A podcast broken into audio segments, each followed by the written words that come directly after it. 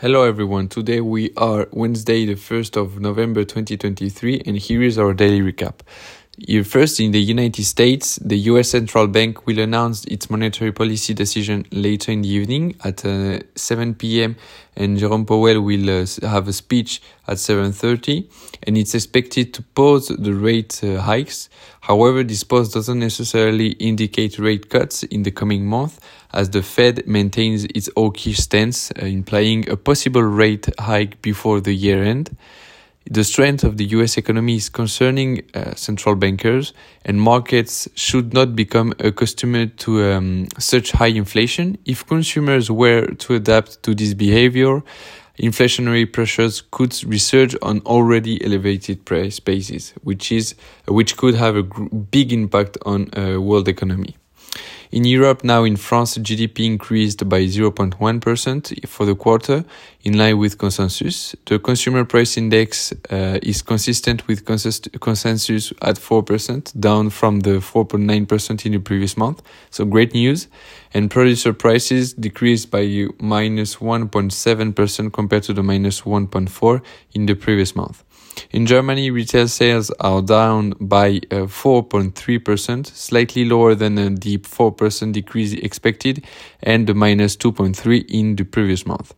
And now in Europe, inflation is at 4.2%, meeting expectations and down from the 5.5 uh, 4.5 sorry percent in the previous month, and GDP decreased by 0.1 for the quarter, contrary to an expected stable pro progression.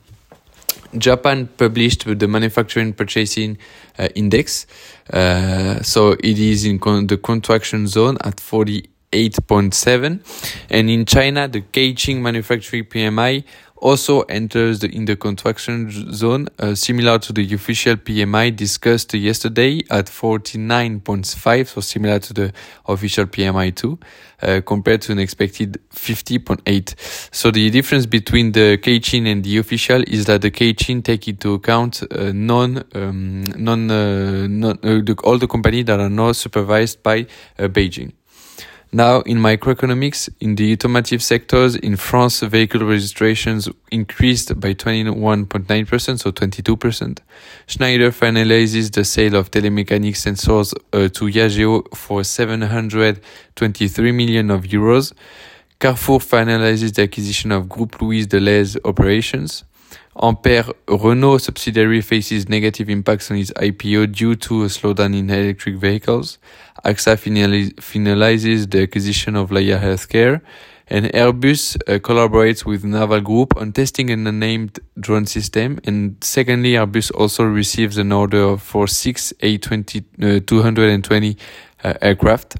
AMD reports earnings below expectations. Orsted records uh, 4 uh, billion dollars impairment of on on offshore sorry on offshore wind projects, which is a bad news for the company.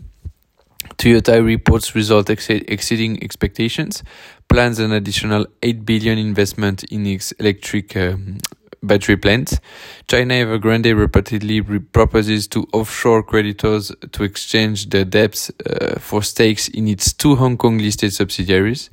Nokia files a lawsuit against Amazon. Tesla, um, Elon Musk, so the CEO of Tesla, states that the company hopes to produce 200, 2,000, uh, 200,000 sorry, pickups annually. And finally, Thermo Fisher launches a takeover bid for Olink. In Johnson & Johnson, the FDA approves Amgen's biosimilar version of the psoriasis drugs. So now concerning the indices, we have the CAC 40 that is up by 0.6, uh, DAX is 0.8, and IBEX 0.62, which makes the Stoxx uh, 600 increasing by 0.7. Uh, S&P is up by 0.4, Nasdaq 0.8, and Dow Jones 0.3. Shanghai has closed this morning with an increase of 0.14, Hang Seng stable with a decrease of 0.09, and finally Nikkei is um, increasing by 2.36 uh, not particularly linked with the um, decrease of the yen compared to the dollar. MSCI World is increasing by 0.4, gold is decreasing by 0.2, Eurodollar is decreasing by 0.3, and uh, Brent is increasing by 0.6. Uh, US uh, 10 years are decreasing uh, by 1.7 to 4.79% the yield. And finally, the, the um, VIX is decreasing by 3.8 to 17.45 uh, base point. So risk aversion is down, um, uh, waiting for the uh, monetary policy, the Fed's monetary policy. So let's see tomorrow what the Fed said and see you tomorrow, guys.